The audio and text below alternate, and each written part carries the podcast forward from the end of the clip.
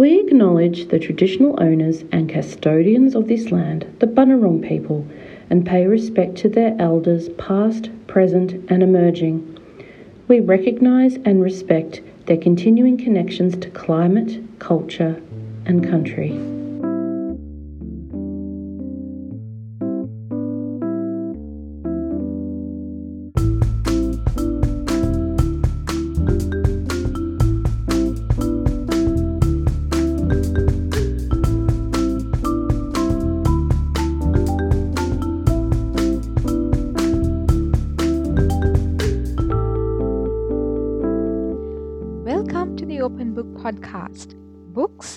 Events, and conversations with the team at Greater Dandenong Libraries. I am Ruandi, and in this episode, Robin and April discuss about the Australian author Helena Fox's debut novel, How It Feels to Float. Lee will give us an update on programs at Greater Dandenong Libraries. And Rowena give us a book match recommendation on young adult fantasy novels from Australian authors.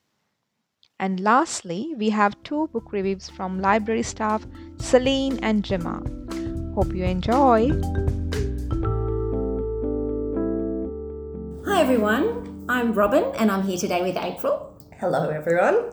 And today we're going to have a book chat about How It Feels to Float by Helena Fox. And this is Helena's debut novel. It was published by Pan Macmillan in 2019. It was winner of the Victorian Premier's Literary Awards Prize for Writing for Young Adults in 2020, and it was shortlisted for various other awards, including the Prime Minister's Literary Award for Young Adult Fiction in 2020 and the Children's Book Council of Australia Book of the Year for Older Readers in 2020.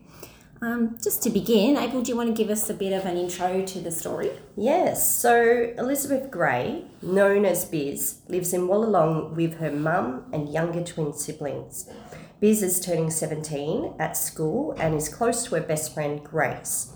They have a lot in common. They have been adopted by the cool group of kids at school who call themselves the Posse, and Biz is coping with a lot. She is questioning her sexuality, having spontaneously kissed Grace at a pool party, but she is also interested in a new boy at school called Jasper. We regularly see Biz talking to her dad or picturing him in her house, and we discover that he died back when she was seven years old. Biz is still grieving over the loss of her dad and finds it comforting that she can still see and hear him and feels close to him. Biz is initially floating through her life, disassociated, but then she starts to sink. Biz is ostracized by her friends over a drunken encounter and subsequent betrayal with one of the boys in her friendship group. After this, things change. Grace ends up being sent away by her parents, and Biz loses contact with her. After this, Biz becomes increasingly depressed and drops out of school. Her mum encourages her to attend a photography class where she meets Sylvia, an engaging and lively grandma who strikes up her friendships with her and who also happens to be Jasper's grandma. Biz eventually runs away to her dad's hometown to try and find him when he stops appearing to her. Yeah, so this book deals with themes of loss, depression and grief, trauma, and mental illness. It explores what it's like for Biz to be going through all of that and trying to find a way forward through her grief and trauma. Um, there are people there to help her. There's there's lots of her. She has her mum. She's got her twin brother and sister, um, and there are some really, um, even though the themes are very dark, there are some really um, wonderful friendships that come out of this book. Um, and in many ways, friendship is one of the things that saves Biz. Very much so. Um, yeah. so I'd like to talk about some of the, the relationships that were um, developed in the book. Um, firstly, I guess with her relationship with Grace. Grace is the first of her friends that we meet. Um, what did you think about Grace? Well, to begin with, it was almost like they had a sister type relationship. They were so close, they did everything together. Um, but when we meet Grace and Biz at this point in the book, it seems like there's some tension amongst the friendship. Mm. And um, Biz is feeling very self conscious around Grace um, due to the fact that they've kissed and she doesn't know what that means and they haven't talked about it really. And then when they do have a discussion and Grace says she just sees Biz as a friend, Mm. that's a very hard moment for Biz and she doesn't want to lose her friend, but she's also very confused about her feelings. And so, really, you know, you really feel for Biz.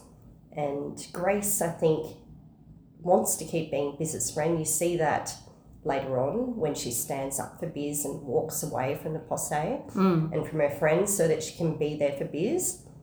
But it's that relationship is also part of Biz's trauma because then when Grace goes away, Biz just spirals downwards and you know it's very hard for her because she's lost the closest person I guess she had in Yeah. friendship. Yeah, they were very close, and I, I really did feel um, for Biz when things um, changed and and Grace um, left because she kept on even trying to contact Yes. um, Yeah. Grace, emailing her even though she was getting no response.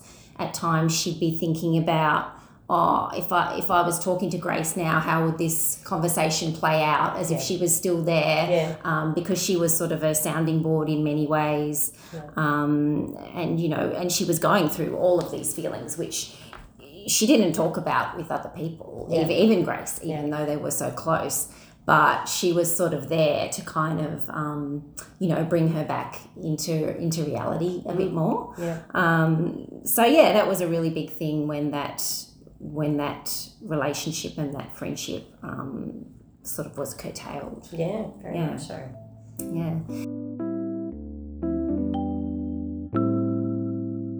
Another um, main relationship in the book she had was with Jasper, who was the the new boy at school, um, and he was an interesting he was an interesting character. Seemed quite sort of aloof at first. Um, you know, not uh, um, Biz noticed him, but he didn't seem to have that much um, interaction with her. He was a new kid at the school, so he was a little bit on the sidelines. I And they guess. also had a not so great introduction as well when they pretty much became enemies straight away when they first met. Mm. And, you know, Jasper didn't want anything to do with Biz, and Biz didn't want anything to do with Jasper.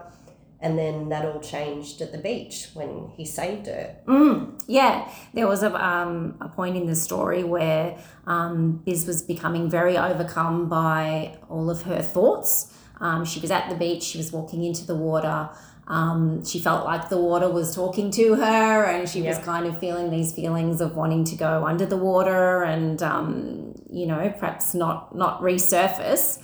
Um, and Jasper appeared and literally, literally saved her. Yes. So that was a real um, turning point in their Yeah, but then it was really hard because there was this big moment where Jasper saved her and then just disappeared out of her life again. Mm, and you know, she was left with this this person saved me, but where where is he? mm, And there was this miscommunication and confusion, and it wasn't until she met Sylvia that that relationship with Jasper began again. mm. So Yeah, that was strange, isn't it? Um, Yeah. But quite authentic, I think. Yes. That, you know, you can imagine those kind of things happening where they're both sort of thinking different things. He's thinking, oh, she doesn't really like me anyway, and Yeah. she doesn't, you know, she doesn't want to be involved with me, so I'll leave her, I'll give her a space. Yeah. But he's, she's thinking, this guy's saved my life, and now he's kind of blanking me. yeah, he's disappeared. yeah. And even that moment where she messages him on, um, I think it's Facebook or Hmm. messages on social media,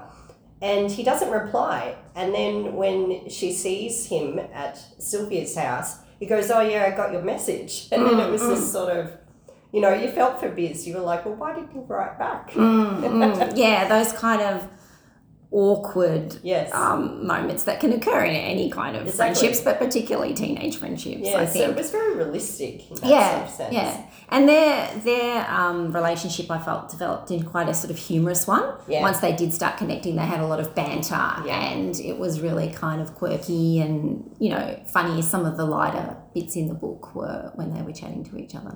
Very much so. And I what I loved about Jasper was he he took Biz for who she was. He wasn't gonna try and change her. He you know, it was obvious that Biz um, was suffering from a mental illness and he didn't, you know, try to stop her from doing anything. He didn't um, try to say, oh, you've just got to cheer up. Or he supported her through anything that she went through. And he, he was one of the people that saved her, I think. Yeah, yeah.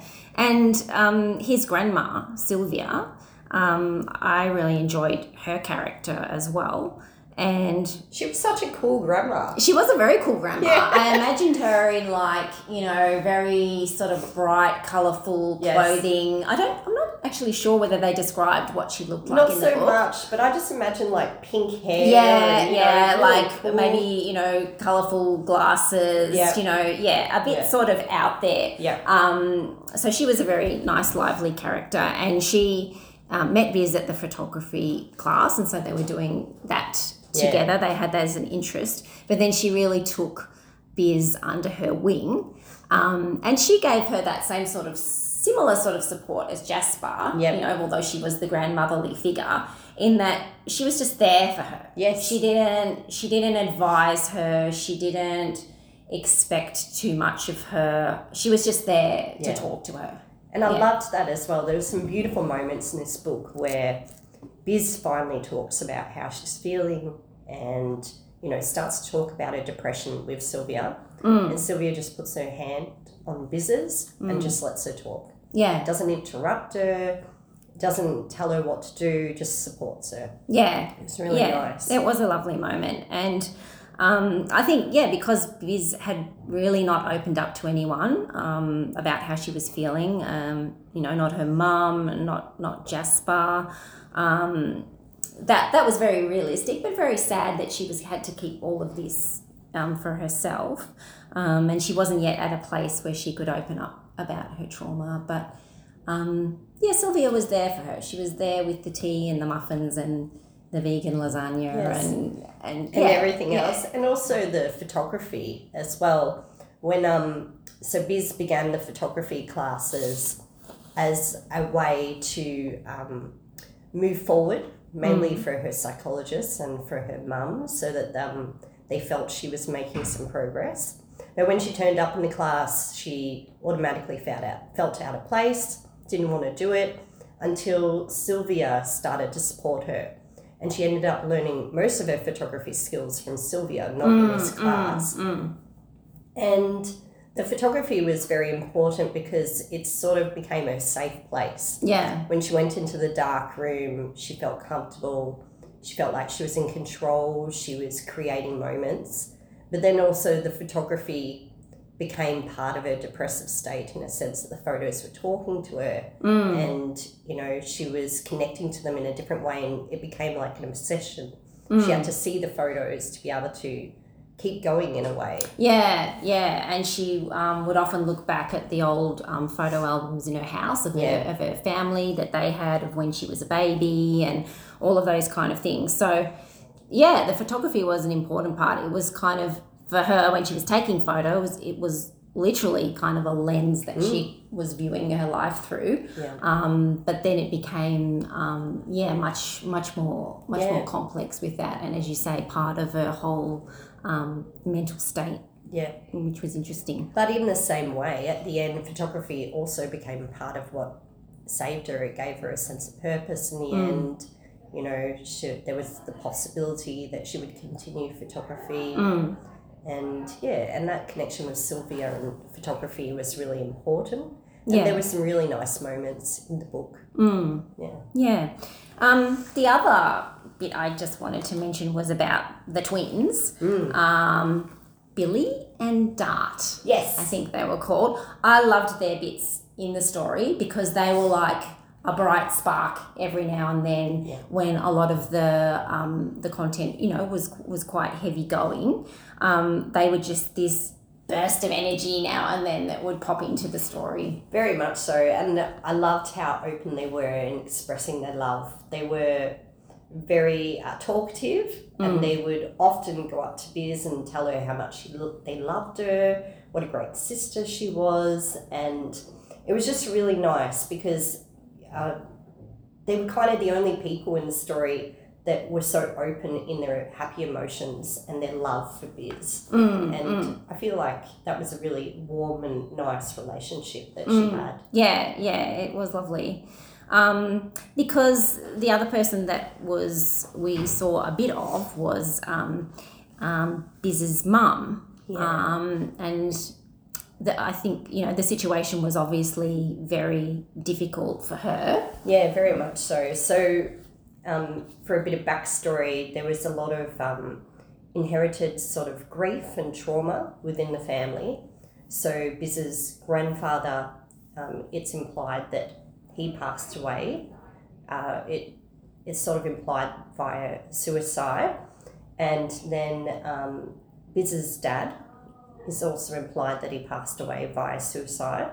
So there's obviously a lot of grief and trauma that hasn't been fully dealt with within the family. Hmm. And so you really see that in Biz's mum as well, you know, her, her need for support and how Biz's downfall also affects her mental well-being. Hmm. And, you know, it's, it highlights the need for resources to support people that are supporting people with mental illness as well. Yeah, So, you know, Biz is seeing a psychologist. Um, you know, she's got pathways to try and help her. But I felt like Biz's mum was sort of forgotten about a little bit and she was so busy worrying about Biz that she didn't get the help that perhaps she needed as well.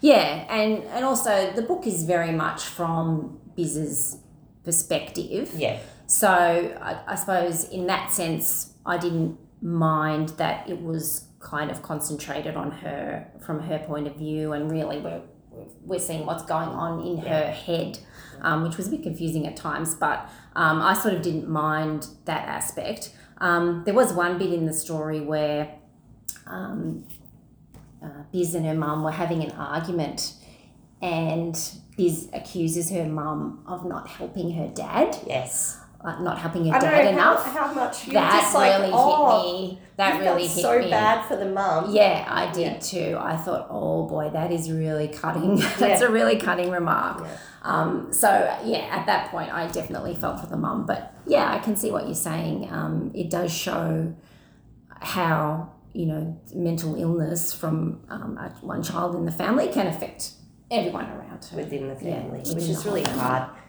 But in saying that, that conversation that Biz had with her mum, it's another example of where this book felt very realistic. Mm. It didn't se- seem like anything was too dramatized in a sense. Yeah, And, you know, that conversation seemed realistic for Mm, a mother and a child that were trying to deal with trauma and were having an argument. Yeah. And yeah, I just felt it was another example where the the entire book felt like a realistic situation of someone that was dealing with mental illness. Mm. And I wanted to talk a little bit about the writing style because the way that it was written, I think, was quite unique as well, or unique from what I've read. Um, there were some interesting techniques used, like often words would be repeated, like sometimes there'd be even a page of the whole same word, you know, dad, dad, dad, dad, dad, dad, dad. Um, words fused together.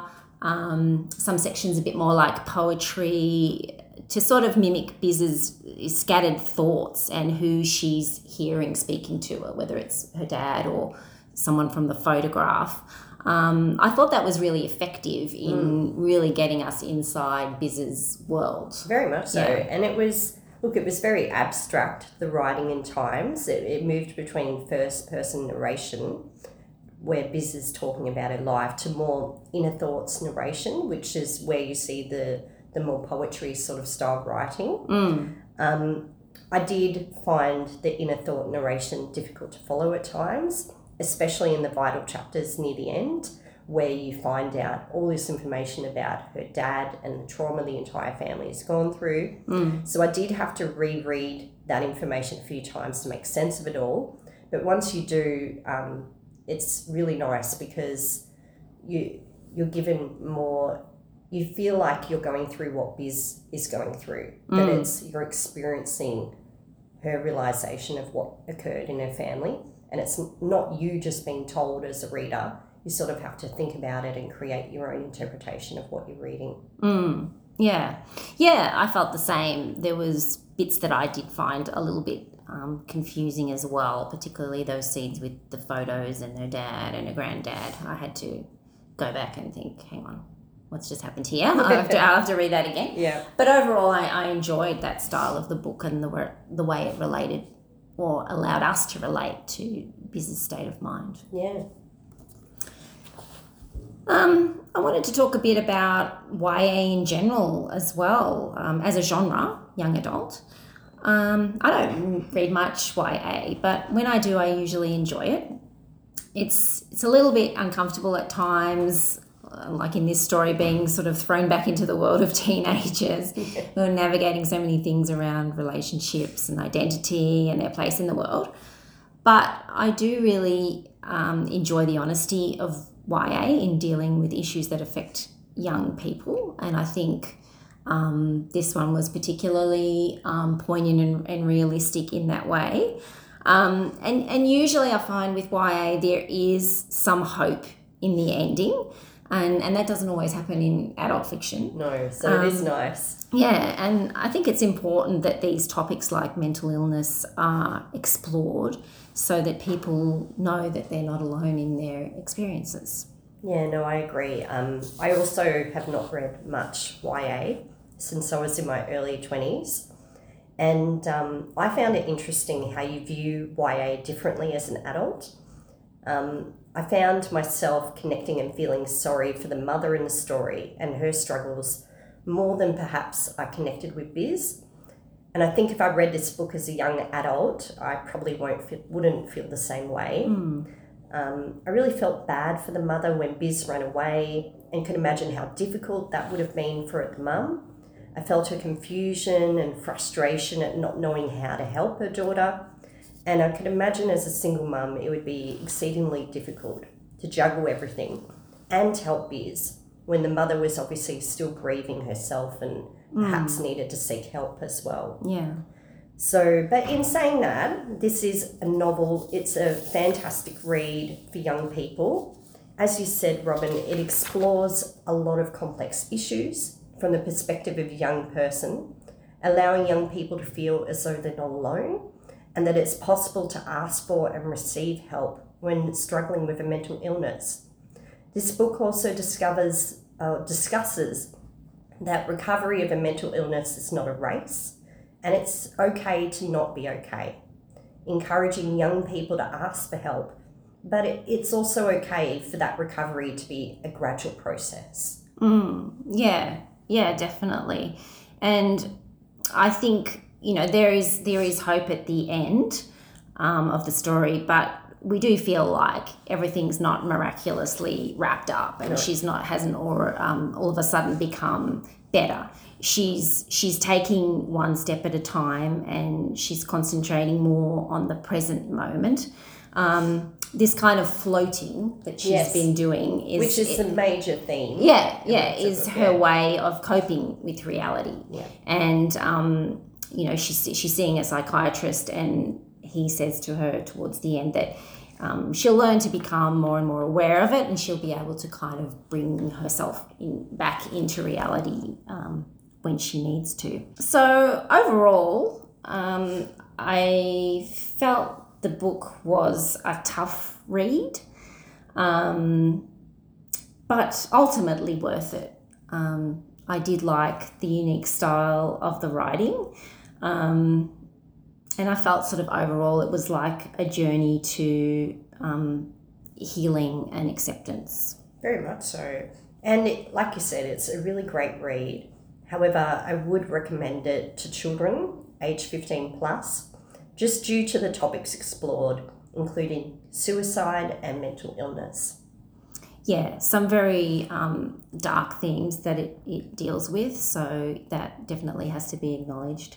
Um, but I think ultimately, yeah, we both agreed that it was it was very validating um, and a very um, poignant piece of work. Yeah, and you you know you really connected with the characters within the book, and um, it it felt like a journey, but it felt like a hopeful journey, Mm. which was nice, and Yeah. that's how you want a book to wrap up and. I feel like it would give hope to a lot of readers who are reading it that are perhaps suffering from a mental illness as Mm. well. Mm. Yeah, yeah, exactly. Oh, thanks so much, April. It's No, been thank really you. great to talk about this book with you today. It's the kind of book that you want to talk about, really, yeah. um, because there's so much in it um, and such important um, subjects that it's covering. So it was really great to have the chat. No, thank you, Robin. It was great. How It Feels to Float is available as an ebook and a physical copy to borrow from the libraries. And now, Lee will give us an update on programs at Greater Dandenong Libraries.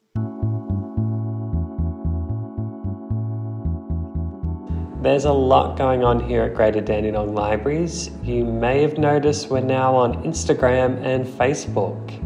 Just search for at Greater Dandenong Libraries to get the latest book recommendations, news about upcoming events and workshops, and to ask us questions about our library services. We cannot wait to hear from you.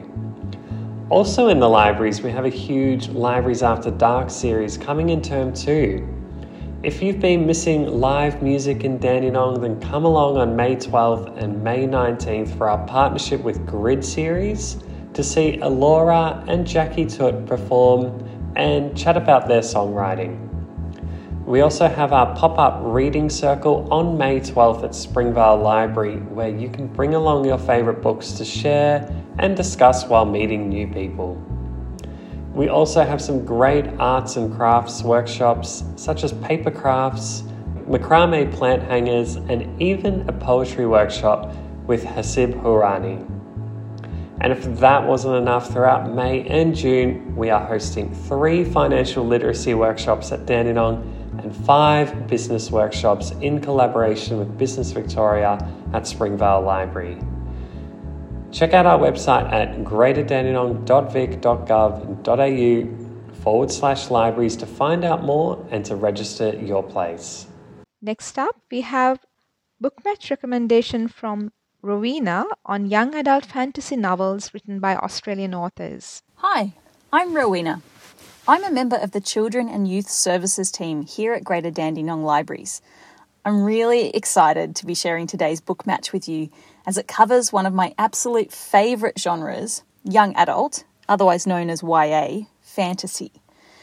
This book match was prepared for a young patron in their late teens who was looking for some new releases from Australian YA fantasy to read.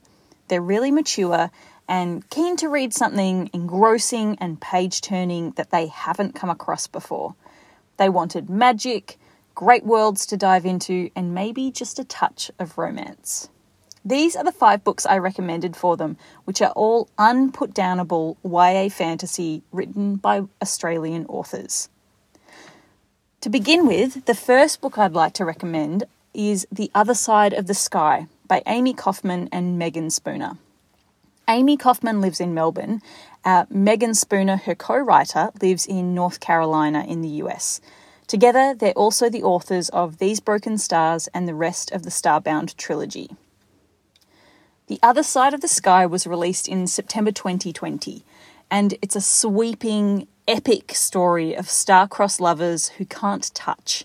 A really fascinating interplay between a world of technology and a world that feels much older, full of magic and powerful gods. The chapters interweave between the main characters, North and Nim's point of view, and this style works really, really, really well. The two worlds are drawn incredibly vividly, and North and Nim are such engaging heroes. You just get swept along by the story, and it feels like you're sitting at the edge of your seat at the movies, watching it all happen in giant Technicolor life in front of you. This is a perfect book for fantasy lovers who want something totally epic. a great love story that really pulls you into its orbit without ever being soppy, and the fascinating tension between a world of technology floating in the sky above and a world of magic and mystery below. It's also worth noting The Other Side of the Sky is book one in a duology, and the second book, Beyond the End of the World, was released in January 2022 and is also really brilliant. The second book I'd like to recommend is Dark Rise by C.S. Pacat. C.S. Pacat is a Melbourne based writer and the author of the best selling adult trilogy Captive Prince. Dark Rise, the first in a new series, came out in September 2021 and is Pacat's first novel for young adults. It was recently listed as a 2022 CBCA Notables book for older readers, so you know we're in good territory here. I found Dark Rise complex and riveting from start to finish. Set in 1821 in, a, in an alternative London where powerful magic has long been forgotten, the book takes the classic story arc of high fantasy series, like Lord of the Rings, where good battles evil and turns and twists it into a new and really unexpected shape. I don't want to give anything away, but there are some really brilliant and very unexpected twists in Dark Rise. And yet, what's so lovely is that we still get all the classic set pieces we want from high fantasy sword fights, romance, and here Dark Rise gives us some really brilliant and complex queer themes. Fallible yet staunch friends fighting back to back, a really fabulous uh, female main character. There are two main characters, uh, Will and Violet. Huge acts of magic and a riddle like prophecy that must be deciphered. This is a perfect YA book for anyone who loves classic English based fantasy and myth like The Dark is Rising and The Lord of the Rings, or gripping fantasy where the tension just grows and grows and grows and never lets you go. There is a content warning though for Dark Rise. There's some fairly graphic violence, so I would say only read it if you feel like you're able to cope with that. Book three that I'd like to recommend is The Interrogation of Ashala Wolf by Ambelin Kwaymullina Okay, my first point is that this did come out in 2012, so I appreciate that it's not a new release but it's just so, so good. I think it's really worth a recommendation. Ambelin Kwaymullina is an Aboriginal writer and illustrator who comes from the Palyku people of the Pilbara region in Western Australia. She's the author and illustrator of a number of award winning picture books. The Interrogation of Ashala Wolf is book one in a trilogy called The Tribe and was shortlisted for the 2012 Aurealis Awards. So again, we know we're in fab territory. I just adored the interrogation of Ashala Wolf. The story is a gripping page turner that starts us in a future dystopia where giant dinosaur like lizards roam the open plains and people cling to the remains of civilization in the cities but becomes more imbued with fantasy and magic the deeper we get into the book. There's beautiful mythology and magic woven into the book that reminds me of that really awesome TV show Cleverman that was on ABC a few years ago. There's a really tender romance, some really fierce female friendships, and magic used in unexpected and really interesting ways that I haven't seen or read of in any other fantasy. This is a perfect YA book for anyone who wants a fantasy that feels a bit closer to home it has a deep connection to the landscape and the magic within, or loves a really gripping dystopian future. I absolutely loved this book and I just cannot recommend it enough. Book four for my recommendations is The Prison Healer by Lynette Noni. Lynette Noni is an Australian author and she's the best selling and award winning author of The Medoran Chronicles, the Prison Healer came out in March 2021, and it's the first in a new fantasy trilogy. Right from the start, the Prison Healer sort of wraps its story around us, closing us in with main character Kiva and the other inmates in the death prison. uh, where they live.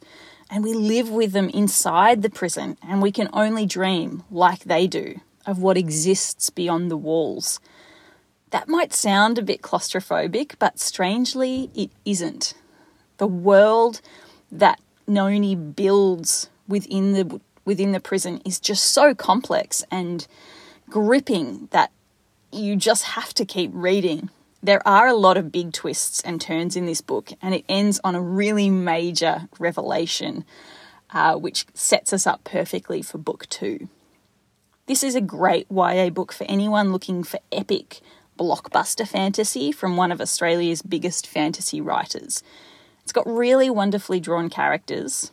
I would say keep an eye out for the young boy called Tip. He's my favourite. A very real, unlikely heroine who steps in when she realises no one else will. A burgeoning romance, some really great banter, and some cool magic that comes from really unexpected sources. I've also read the sequel, The Gilded Cage, uh, which came out recently, and I'm really looking forward to reading the final book in the trilogy, The Blood Traitor, when it comes out in a few months. My final book for this book recommendation is called Only a Monster by Vanessa Len. Vanessa Len is an Australian author of Chinese, Malaysian, and Maltese heritage. Only a Monster is her debut novel, and it came out in February 2022, so it's really, really new release. And my goodness, is it brilliant! I've left, left this one till last because it's the most recent release, but also because it's my current favourite book. I'm really obsessed with it. Only a Monster is set in modern day London, but within the first few pages, we quickly realise we're headed somewhere else. This is a story that takes the classic hero versus monster story and turns it on its head. Joan is our main character, and I just adore her as the anti hero who is pushed into a fate she didn't choose. She's so real and funny and flawed, you can't help cheering her on, even though you know in this story she isn't the hero. As a half monster, half human, Joan's on the edges of the monster world, and there are things, like monster magic, that come with rules and consequences that no one has ever told her about. And so, as Joan goes on the run, forced to dive deeper into the monster world, she can't possibly predict what's coming, and neither can we. I highly recommend this book for anyone looking for a gripping page turner that will keep you reading right through the night. It's got monster magic, you'll just have to read the book to discover what that is. A first kiss, the best anti hero you've ever met, and a hero you might actually die for. I hope you've been intrigued by my five picks for some of Australia's best fantasies. If you enjoy fantasy, if you're in your late teens, or if you're an adult, I highly recommend you pick up one of these books and give them a try. Enjoy your reading. And now, Celine and Gemma give us book reviews on love objects and a story about cancer with a happy ending. My name is Celine and I work for the City of Greater Dandenong Libraries. Today, I will be reviewing a book, Love Objects, by Emily Maguire. It was published in March 2021 by Allen and Unwin. The story gravitates around Nick, a single woman in her mid 40s with no children. Nick is a proud checkout chick who is outspoken and has a quirky sense of humor. She's a wonderful aunt to Lena and Will, both in their 20s. Nick also has a particular connection to objects. The book starts with Nick finding a baby bonnet on the street and immediately feels the need to rescue it and give his baby bonnet the love and attention it deserves. Once at home, Nick looks for the perfect spot for a new find, a decision she can't rush. That's when the reader realizes that Nick lives in a house so crowded with objects that it's difficult for her to move around freely. Nick sees all her possessions she has accumulated over the years, not just like objects, but like precious belongings that tell stories and hold memories. Nick feels a duty and obligation to take care of objects that have been discarded and to give them a new home where they will be loved. When Nick suffers a fall in a house caused by the mass of clutter and taken to hospital, her niece Lena is confronted with the extent of her aunt's hoarding. At the same time, Lena grapples with her own issues after a video of her having sexual intercourse is leaked online. Lena occupied herself with the enormous task to clean up her aunt's house and make it livable, a condition required by Nick's social worker. A third character is Will, Lena's brother. Also in his late in his also in his 20s, Will has lost his job and is coping with a relationship breakdown. He spends his last dollar on a plane ticket and fly to Sydney to help his sister cleaning up Nick's house. Love Objects is beautifully written. Emily Maguire writes about hoarding with a lot of compassion and authenticity. She transports us in the mind of each character in such profound way that Nick Lena and Will became part of my life while I was reading the book. Also, Love Object deals with issues regarding mental illness, loneliness, class, belonging, and grief. The story is filled with humor, wit, and tenderness. I couldn't recommend this book highly enough. I loved it. A Story About Cancer with a Happy Ending is a graphic novel written by India Desjardins, a French Canadian writer. Just a heads up, this novel covers topics that might be triggering to some readers, including cancer, death, and suicidal thoughts. The story is based upon a teenage cancer patient who the author met at a Canadian hospital. The girl was frustrated that most stories about teenagers like her usually didn't end well, and instead she wanted to just read a story about a cancer patient like her which had a happy ending, and thus India decided to write this book. The story centers around a pivotal moment in the 15 year old girl's life in which she is waiting for an appointment with her oncologist. She is expecting for a doctor to tell her how long she has to live. And while she waits, she reflects upon her life up until this moment, on her experiences with love, her relationship with death, and how those around her have attempted and sometimes fallen short to support her. The story is accompanied by beautiful watercolour paintings. The illustrator, Marianne Ferrer, paints the protagonist in grey, symbolising her lack of vitality stemming from her illness and its treatments. Meanwhile, she paints the world around her around her in vibrant purples and maroons. My main takeaway from the novel was the importance of engaging with the concept of death, as doing so will allow us to better support those who are facing this inevitable part of life. For many of us the, and the characters in the novel, death is a really uncomfortable topic, so it's natural to shy away from it, and we often have preconceived ideas about what death should be and who it should affect. So we don't usually think of death as something that should be plaguing a teenager who's barely been able to experience life. And thus, when death comes so close to someone so young, we're often not equipped with the tools or emotional maturity to support them through it. Many adults in the novel try to reassure the protagonist by telling her that she's strong enough to survive the disease, but this only makes her feel worse, as it implies that if she does succumb to cancer, it'll be because she didn't try hard enough to fight it. Furthermore, the protagonist is able to sense that others are uncomfortable around her, and she feels that this is because others know of her close proximity to death but they don't know how to process this. At the end of the day, the protagonist just wants to be treated like a normal person, like anyone else, despite this proximity to death. Overall, A Story About Cancer is an honest yet hopeful account of what it's like to go through cancer as a teenager.